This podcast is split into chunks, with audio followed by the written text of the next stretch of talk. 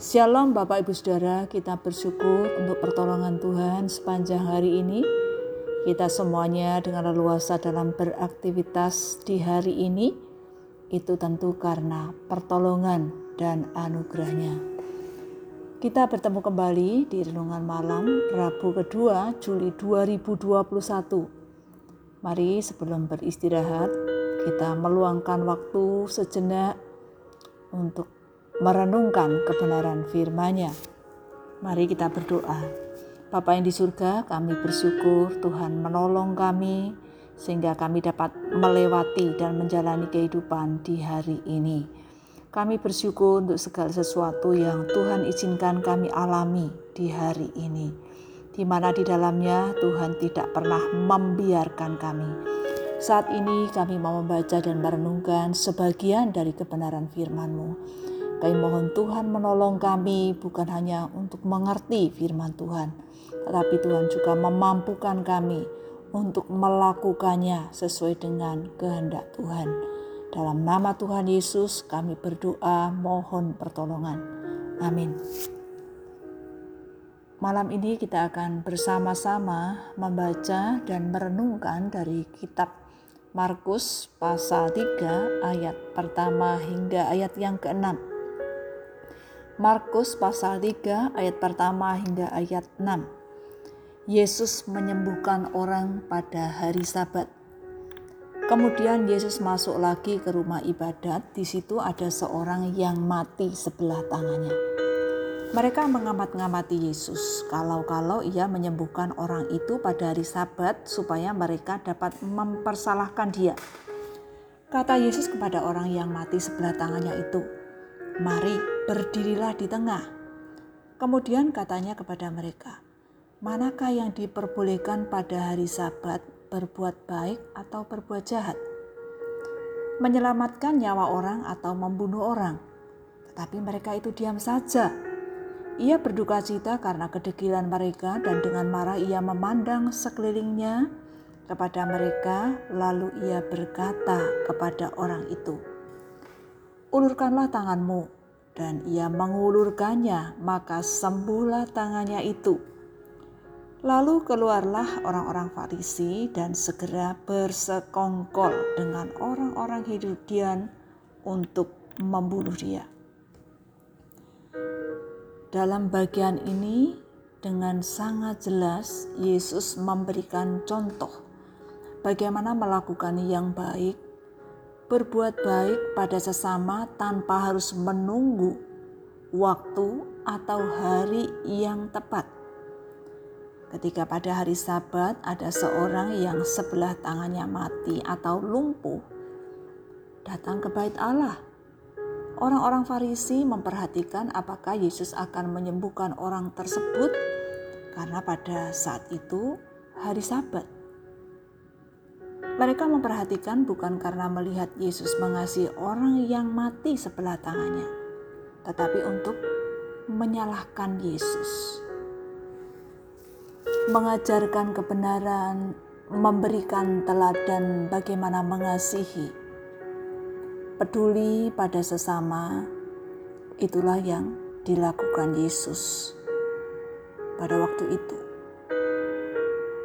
Tetapi mereka diam Orang-orang Farisi diam ketika Yesus mengajukan pertanyaan manakah yang diperbolehkan pada hari Sabat, berbuat baik atau berbuat jahat, menyelamatkan nyawa orang atau membunuh orang. Mereka memilih diam, tidak memberikan jawaban apa pun. Mereka bukan tidak tahu jawabannya, tetapi karena mereka mengetahui bahwa Yesus melakukan yang benar. Yesus melakukan yang seharusnya dilakukan. Yesus menggunakan kesempatan itu sekaligus mengajarkan pada orang-orang Farisi supaya berbuat baik, melakukan yang benar setiap saat, setiap waktu. Bukan hanya mengetahui yang benar, tetapi tidak melakukan yang benar. Bukan menyalahkan yang telah melakukan kebenaran tetapi dapat melihat diri sendiri Sudahkah melakukan yang benar? Seringkali lebih mudah melihat, mencari-cari yang salah daripada melihat yang baik, serta melakukan yang benar.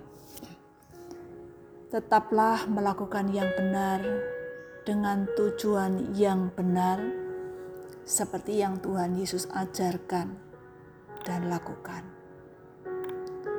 Sebagai orang-orang percaya, marilah kita tetap setia melakukan kebenaran, melakukan yang baik sesuai dengan kehendak Tuhan, meskipun dalam situasi yang sulit, menghadapi tantangan, bahkan mungkin kita pernah dikecewakan, dan sebagainya. Ingatlah, karena anugerah Tuhan, kita mengerti yang benar Demikian juga karena anugerah Tuhan, kita melakukan yang benar, berbuat baik pada sesama. Kiranya Tuhan menolong kita semuanya dapat menggunakan kesempatan memuliakan nama Tuhan dalam perkataan maupun perbuatan sehari-hari dengan tujuan yang baik dan benar kita berdoa.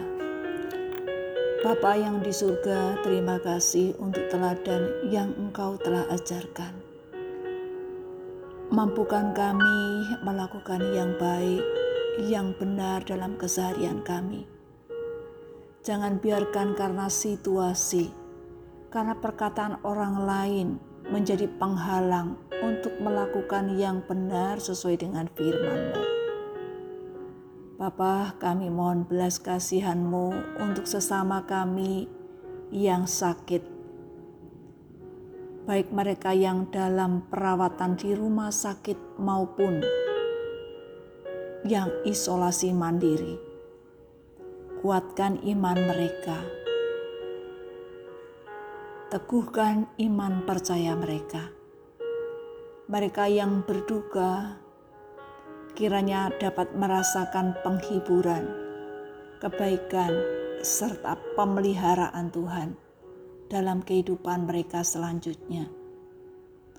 Semua tenaga medis, kiranya Tuhan memberikan kekuatan, kesehatan, dan memberkati mereka.